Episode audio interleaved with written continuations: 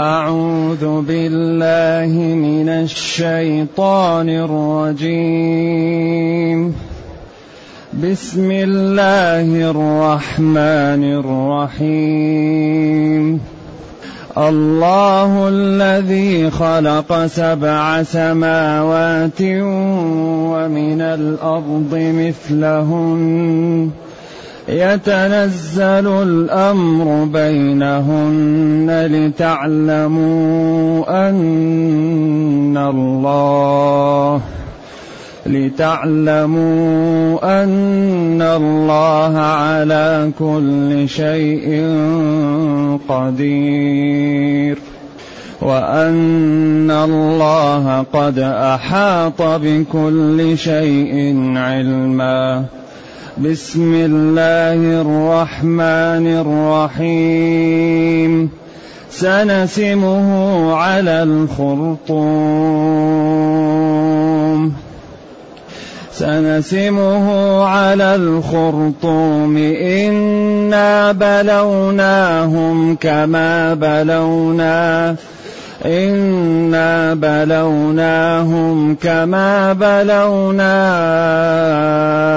أصحاب الجنة إذ أقسموا إذ أقسموا ليصرمنها مصبحين ولا يستثنون فطاف عليها طائف من ربك وهم نائمون. فأصبحت كالصريم فتنادوا مصبحين أن اغدوا على حرثكم ۖ. أن اغدوا على حرثكم إن كنتم صارمين. فانطلقوا وهم يتخافتون. ألا يدخلنها اليوم عليكم مسكين. وغدوا على حرد قادرين. فلما رأوها فلما رأوها قالوا إنا لضالون.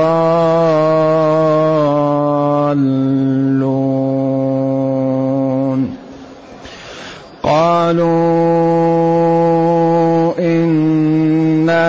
إنا لضالون بل نحن محرومون قال أوسطهم ألم أقل لكم قال أوسطهم ألم أقل لكم لولا تسبحون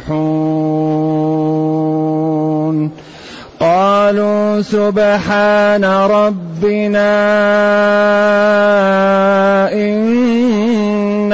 كنا ظالمين. فأقبل بعضهم على بعض يتلاومون. قالوا يا ويلنا إنا كنا طاغين. عسى ربنا أن يبدلنا. عسى ربنا أن يبدلنا خيرا منها. إنا إلى ربنا راغبون. كذلك العذاب. كذلك العذاب ولعذاب الآخرة أكبر. ولعذاب الآخرة أكبر لو كانوا يعلمون. الحمد لله الذي أنزل إلينا أشمل كتاب. وأرسل إلينا أفضل الرسل وجعلنا خير أمة أخرجت للناس فله الحمد وله الشكر على هذه النعم العظيمة والآلاء الجسيمة والصلاة والسلام على خير خلق الله وعلى آله وأصحابه ومن اهتدى بهداه.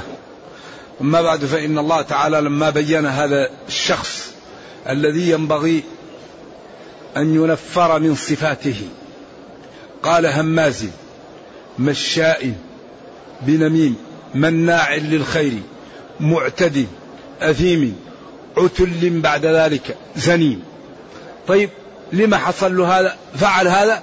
لأن الله أنعم عليه وأغدق عليه. بدل من أن يشكر نعم الله ويستعملها في طاعته أصبح يتصف بهذه الصفات الذميمة الخسيسة الدنيئة أن كان ذا مال وبنين. لأن الله أعطاه مال وبنين أصبح يتصف بهذه الصفات السبعة الذميمة. ولذلك هذه الصفات ينفر منها ويبتعد منها لأن صاحبها مآله مآل هذا الرجل. إذا قرأ عليه القارئ القرآن أو السنة أو الآيات قال أساطير الأولين. هذا كلام الناس الذين سبقونا وسطروا ما فيه وحي ولا فيه نبوة وما فيه شيء. بعدين قال سنسمه على الخرطوم. سنسمه أيوة. و والوسم هو أن يوضع الحديد في النار ويوضع على الدابة شيء لتميز به عن غيرها. والخرطوم هو الأنف. وهذا تعبير فيه تنفير وإهانة له. عبر عن وجهه أو عن أنفه بالخرطوم وهذا فيه نوع من الإهانة والتنفير والتحقير. سنسمه الذي يسمه الله. وقال س يعني هذا في المستقبل. واختلفوا ما المقصود بهذا. فبعضهم قال هذا ما وقع له وضرب يوم بدر على أنفه. وهذا القول ليس بقوي لأن بدر في المدينة وهذه الآية مكية. ولكن قالوا سنسمه على الخرطوم أقوى الأقوال فيها سنجعل وجهه يتغير ويكون موسوما بالذنوب وبالآثام بحيث لا تكون فيه النضرة ولا يكون فيه الجمال والحسن الذي يكون في وجوه المتقين لأن أهل المعاصي وأهل الذنوب وجوههم عليها غبرة. ترهقها قترة زرق العيون كالحون. أيوة سنسمه أي سنجعل له علامة يعرف بها أنه من أهل المعاصي والذنوب يوم القيامة يفضح بها على رؤوس الأشهاد. نرجو الله السلام والعافية. هذا الذي يدل عليه وهو الذي تنظم به الأدلة. أما إذا قلنا يوم بدر ذلك لا لأن بدر في المدينة وهذا الكلام في مكة. إذا سنجعل له ميسما. وعلامة يفرق بينه وبين من اتقى الله تعالى في المواقف وفي جمع الناس. ولذلك هؤلاء يدعون غرا محجلين من آثار الوضوء الواحد كأن وجهه البدر. وهؤلاء كالحوا الوجوه عليها غبرة ترهقها قترة. عياذا بالله نرجو الله السلام والعافية. وعيونهم زرق زرق العيون فوجوههم مشوهة وعبر عن الوجه بالأنف وهذا التعبير بالجزء وإرادة الكل. هذا الذي هو أقوى الأقوال في في الآية وفيها أقوال أخرى. إذا سنجعل له علامة في وجهه يميز بها في الموقف وفي المحافل. نرجو الله السلام والعافية. إنا بلوناهم. إنا الله بلوناهم اللي هم قريش. اختبرناهم. كما بلونا كما اختبرنا أصحاب الجنة فقريش أكرمناهم بنبي كريم من جلدتهم ومن أبناء عمومتهم وعرفوا فيه الصدق والفضل والأمانة وحسن الخلق والتواضع وهو مجمع صلوات الله وسلامه عليه للفضائل فحري بهم أن يشكروا هذه النعمة ويؤمنوا بها. فقابلوا هذه النعمة بالكفران والتكذيب والوقوف في وجهه كما أن أصحاب الجنة التي كانت لوالدهم وكان ينفق منها على الفقراء ويساعد المساكين ومن جاءه يحتاج فلما مات أولاده تعاهدوا على أنهم لا يساعدون الفقراء ولا يعطون شيئا من بستانهم عند جلاله للمحتاجين. إنا بلوناهم أي قريش. كما بلونا كما ابتلينا أصحاب الجنة. بعد أن مات أبوهم الذي كان يعطي وتعاهدوا أنهم لا يساعدون فقيرا ولا يقومون بخير. كما بلونا أصحاب الجنة البستان. إذ أقسموا وقت إقسامهم. ليصرمنها يقطعنها مصبحين قبل أن يقوم الناس. ولا يستثنون فيها أقوال للعلماء. ولا يستثنون في يمينهم ولا يستثنون شيئا من مالهم ليعطوه للفقراء. إذا يستثنون في يمينهم. يقول إن شاء الله. أي ولا يذكرون الله كما ذكر. يستثنون هنا يستغفرون. فطاف عليها. طاف عليها على الجنة. طائف. والطائف لا يقال إلا لليل. من ربك. قيل جبريل وقيل غيره. فأحرق البستان وأصبح رمادا لا زرع فيه. فأصبحت كالصريم الصريم للعلماء فيها ثلاث أقوال. كالصريم كالليل الأسود. كالصريم كالدخان الرماد.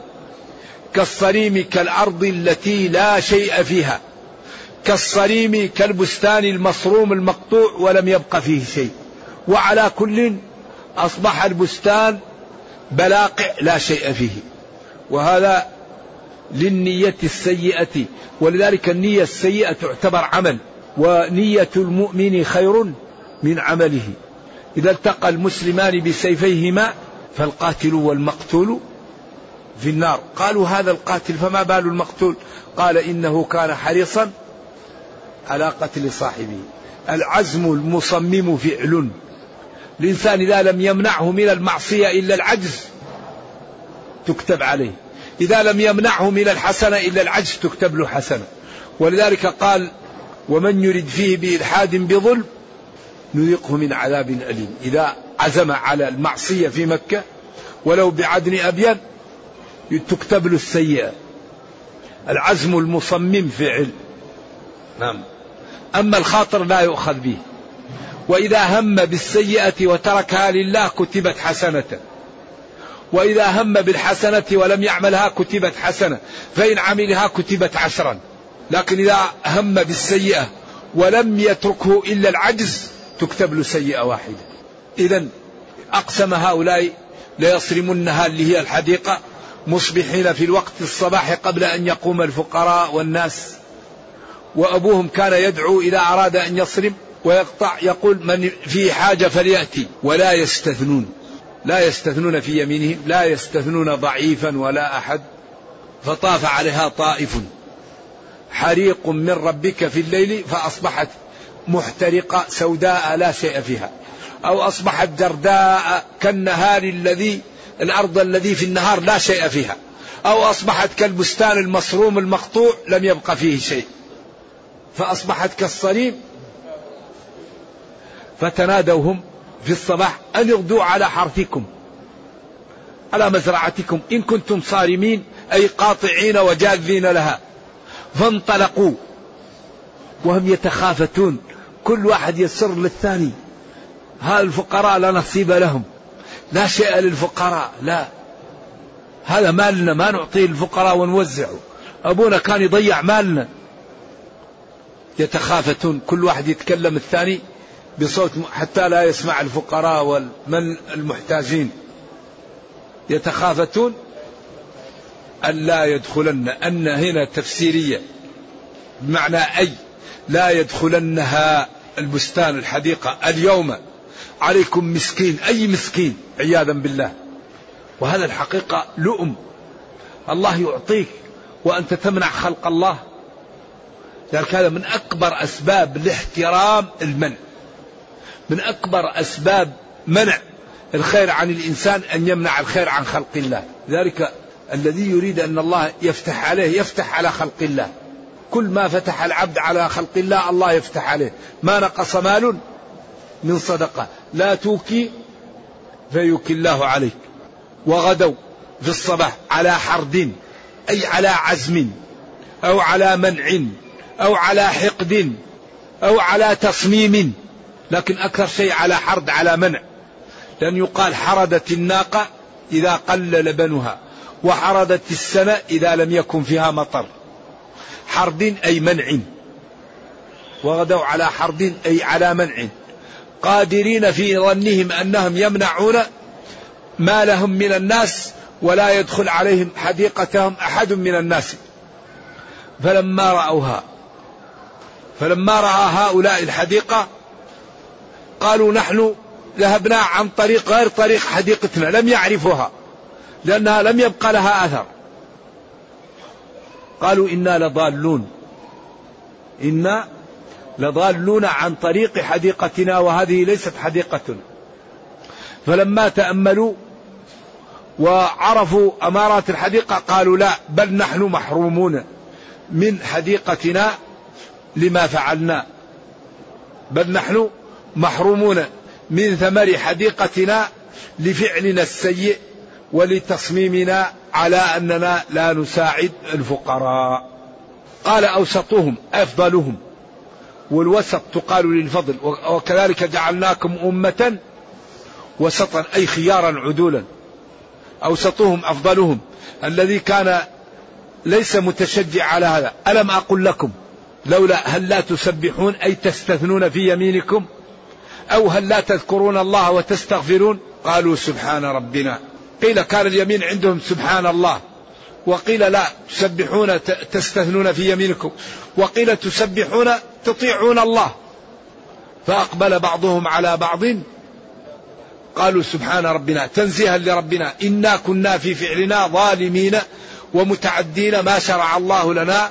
لذلك عرفنا أن ربنا عاقبنا لأجل ظلمنا. فأقبل بعضهم على بعض يتلاومون يلوم بعضهم بعضا. أنتم الذي شجعتنا على هذا لا بل أنت. قالوا يا ويلنا إنا كنا طاغين.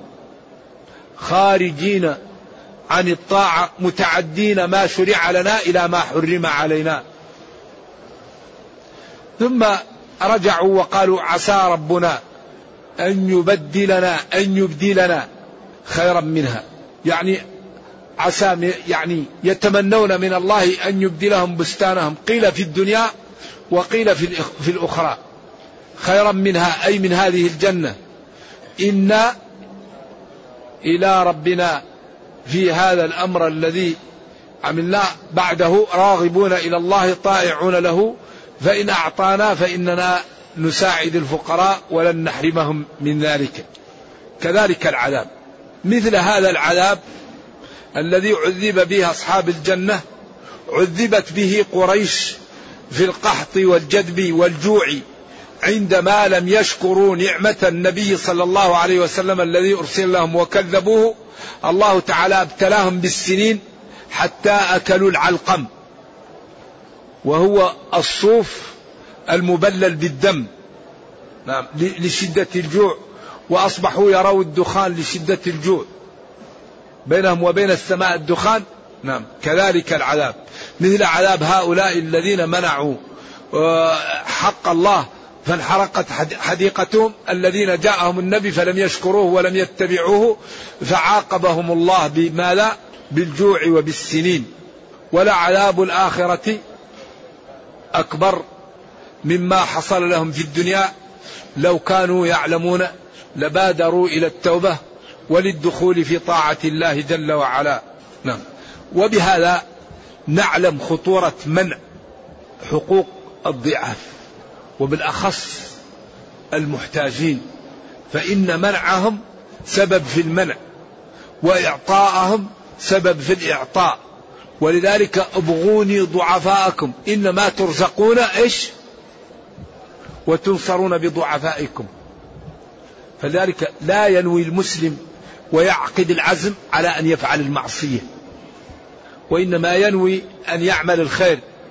والله يقول وافعلوا الخير لعلكم تفلحون ومن أكبر أسباب سعادة الإنسان في الدنيا والأخرى أن يكون رحيما بخلق الله مؤازرا لهم مساعدا لهم مؤثرا لضعاف المسلمين من جيرانه وأقاربه على نفسه كما مدح الله المهاجرين والأنصار في قوله ويؤثرون على أنفسهم ولو كان بهم خصاصة ثم بين أن الذي يقيه الله شر الشح والبخل فأن هذا أعطي حظا عظيما ومن يوق شح نفسه فأولئك هم المفلحون هم الفائزون.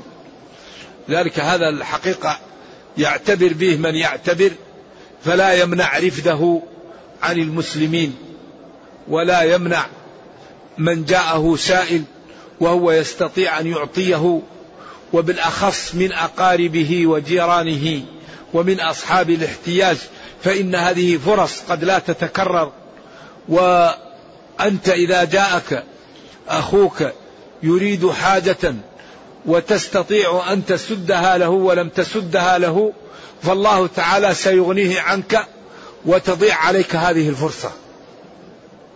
فأي إنسان جاك يريد حاجة ولم تسدها له الله سيعوضه وتضيع عليك الفرصة. فذلك ينبغي لكل مسلم جاءه مسلم يريد شيئا يستطيع أن يسده له من علم أو من حاجة أو من فهم أو من سؤال عن طريق أو من مال. يستطيع فليبادر. فإن لم يستطع يرده ردا جميلا. فأنت إذا جاءك أخوك يريد حاجة ولا تستطيع أن تقضيها له فرده إيش؟ ردا جميلا. كما قال تعالى لنبيه وإما تعرضن عنهم ابتغاء رحمة من ربك ترجوها فقل لهم قولا ميسورا. قل إن جاء الخير إن شاء الله أبشروا. وكما قال الشاعر إلا تكن ورق يوما أجود بها للسائلين فإني لين العود. لا يعدم السائلون الخير من خلقي إما نوالي وإما حسن مردودي. فالمسلم إذا جاءه أخوه المسلم يريد حاجة يعطيها إياه أو يرده ردا جميل لأن الرد الجميل أحسن من الأعطاء العبوس. ولذلك قال قول معروف ومغفرة خير من صدقة يتبعها أذى. يا أيها الذين آمنوا لا تبطلوا صدقاتكم بالمن والأذى. كالذي ينفق ماله رئاء الناس ولا يؤمن بالله واليوم الآخر فمثله كمثل صفوان عليه تراب فأصابه وابل. مطر شديد فتركه صاقا لذلك ينبغي لنا أن نحافظ على الإحسان كما نحافظ على الزرع وعلى. على على الصغار. كما أن إذا كان عندك ولد صغير تحافظ عليه عندك زرع تسقيه الإحسان يحافظ عليه. إنسان إذا أحسنت عليه حافظ على الإحسان لا ترفع صوتك عليه. لا تنهره لا تؤذيه لأن هذا يضيع الإحسان اللي فعلت. لذلك الكريم إذا عمل إحسانا يحافظ عليه. فصاحبه يحترمه يكلمه بالرفق. والإحسان يتبعه بالإحسان ليستقر. أما تحسن على الإنسان وتتعالى عليه ترفع صوتك عليه هذا غلط. هذا تزيل الإحسان وهذا خور. إنا إلى ربنا راغبون. إنا هؤلاء القوم إلى ربنا راغبون وتائبون وراجعون أن الله تعالى يعوضنا عما فقدنا من حديقتنا ويتوب علينا المنع. والله تعالى كريم ويتوب على من تاب. نرجو الله جل وعلا أن يرينا الحق حقا ويرزقنا اتباعه وأن يرينا الباطل باطلا ويرزقنا اجتنابه وأن لا يجعل الأمر ملتبسا علينا فنضل. اللهم ربنا أتنا في الدنيا حسنة وفي الآخرة حسنة وقنا عذاب النار. اللهم اختم بالسعادة آجالنا واقرم بالعافية غدونا وآصالنا واجعل إلى جنتك مصيرنا ومآلنا. سبحان ربك رب العزة عما يصفون. وسلام على المرسلين والحمد لله رب العالمين. وصلى الله وسلم وبارك على نبينا محمد وعلى آله وصحبه. والسلام عليكم ورحمة الله تعالى وبركاته. هذا يقول طلق رجل زوجه بكلمة واحدة فقال أنت طالق سبع مرات أو أكثر من ذلك. فهل يجوز له المراجعة أو حتى تنكح زوجا غيره؟ ما الراجح في هذه المسألة؟ هذه المسائل تكون عند القاضي. مسائل الطلاق لأن فيها تكون دائما عند القاضي. لكن اختلف العلماء. هل الطلاق إذا كان مرسلا مرة واحدة هل يكون طلقة واحدة أو يكون طلقات؟ قولان للعلماء. جماعة من العلماء قالوا يكون طلقة واحدة لأن الطلاق لا بد أن يفرق. وجماعة من العلماء قالوا يكون فراقا. وهذا الذي بوب له البخاري قال باب الطلاق مرتان. أي باب الطلاق الذي تملك بعده الرجعة مرتان. فإذا قال لزوجه هي طالق مرتان أو مرتين لم يبق له إلا واحدة. إمساك بمعروف وتسريح بإحسان. ولذلك لما جاء الرجل لابن عباس وقال إنه طلق زوجه مئة مرة قالت بانت منك بثلاث وسبع وتسعون ترتكب الأحموقة. يرتكب أحدكم الأحموقة ويقول يا ابن عباس يا ابن عباس هذا شيء ملكه الله لك وأنت أرسلته. ولذلك الذي يظهر أنه يكون واحدة إذا كان الكلام متحملا لذلك. يقول هي طالق هي طالق هي طالق. فيكون متحمل للتأسيس وللتأكيد. ولذلك كان عمر يقول والله ما أردت إلا واحدة. فيجعلها له واحدة هي طالق. أما إذا قال هي طالق ثلاث هذا ما يمكن يكون واحدة. لأنه يملك ثلاث وأرسلها في وقت واحد. لذلك هذه المسألة غاية في الخطورة. ولذلك ينبغي للإنسان أن لا يعطي من الطلاق إلا ما يريد. أما يأتي لزوجه ملكها الله له ويقول هي طالق سبعا هذا أدخل نفسه الخطر والله أعلم. طيب يقول الجليل اسم من أسماء الله؟ أم لا؟ وردت أسماء الله لكن بعضها ثابت وبعضها في كلام والله وهذا ورد أنه من أسماء الله لكن لا أدري هل هذا في كلام أو لا. ما حدود الحرم الذي تضعف فيه الصلاة بألف صلاة؟ وهل هذه المضاعفة خاصة بالصلاة أم تشمل عبادات الأخرى كقراءة القرآن والصيام وغير ذلك؟ الذي أعرفه أن الذي قيل فيه في المضاعفة الصلاة. صلاة في مسجدي هذا خير من ألف صلاة فيما سواه إلا المسجد الحرام. أما العبادة في المدينة فهي مباركة لكن لا أعرف مضاعفة فيها. والذين يقولون ذلك يحتاجون إلى أدلة لأنه بورك للمدينة في مدهم وصاعهم وقال من من استطاع أن يموت بالمدينة فليمت وقال من صبر على لأوائها كنت له شهيدا أو شفيعا يوم القيامة وقال صلوات الله وسلامه من أراد أهل المدينة بسوء ماع كما يماع الملح في الماء وقال في البخاري المدينة حرم من عير إلى ثور لعن الله من أحدث فيها حدثا. أو محدثا فعليه لعنة الله والملائكة والناس أجمعين لا يقبل الله منه صرفا ولا عدلا. نعم. ولذلك هذه المدينة مباركة. ينبغي لمن فيها أن يشكر هذه النعمة ويتأدب. إذا والمضاعفة للفريضة. لأن نبينا صلى الله عليه وسلم قال صلوا في بيوتكم صلوا في بيوتكم فإن صلاة المرء في بيته أفضل إلا المكتوبة. فصلاة النافلة في البيوت أفضل من صلاتها في المساجد. فإذا كانت تضاعف فهي في البيت أكثر مضاعفة وإذا كانت لا تضاعف فهي في البيت أفضل على كل حال.